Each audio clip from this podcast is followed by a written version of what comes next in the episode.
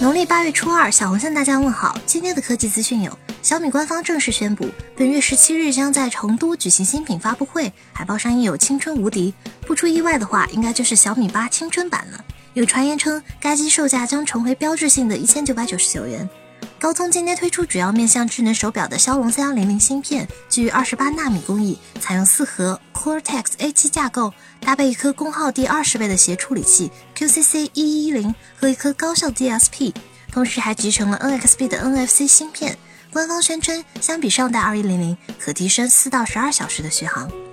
外媒昨晚曝光一加六 T 的锁屏壁纸，十月十七日的日期暗示一加六 T 可能会在这天发布。下方的指纹图案也预示了一加六 T 或将支持屏下指纹识别。近日，据一份在 Chromium Bug 报告中泄露的视频透露，谷歌可能还将推出一款二合一的平板产品。此外，一些粉丝还发现，谷歌在 Facebook 投放的广告中出现了一款尚未发布的变形本。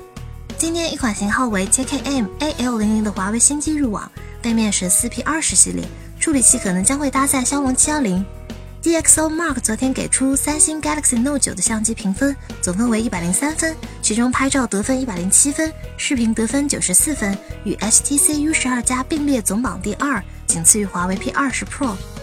觉得视频还不错的话，欢迎点击关注订阅我们。您还可以添加公众号 Vizu 投票留言上墙，掌握最新科技动态，极简又拉风，每天一分钟。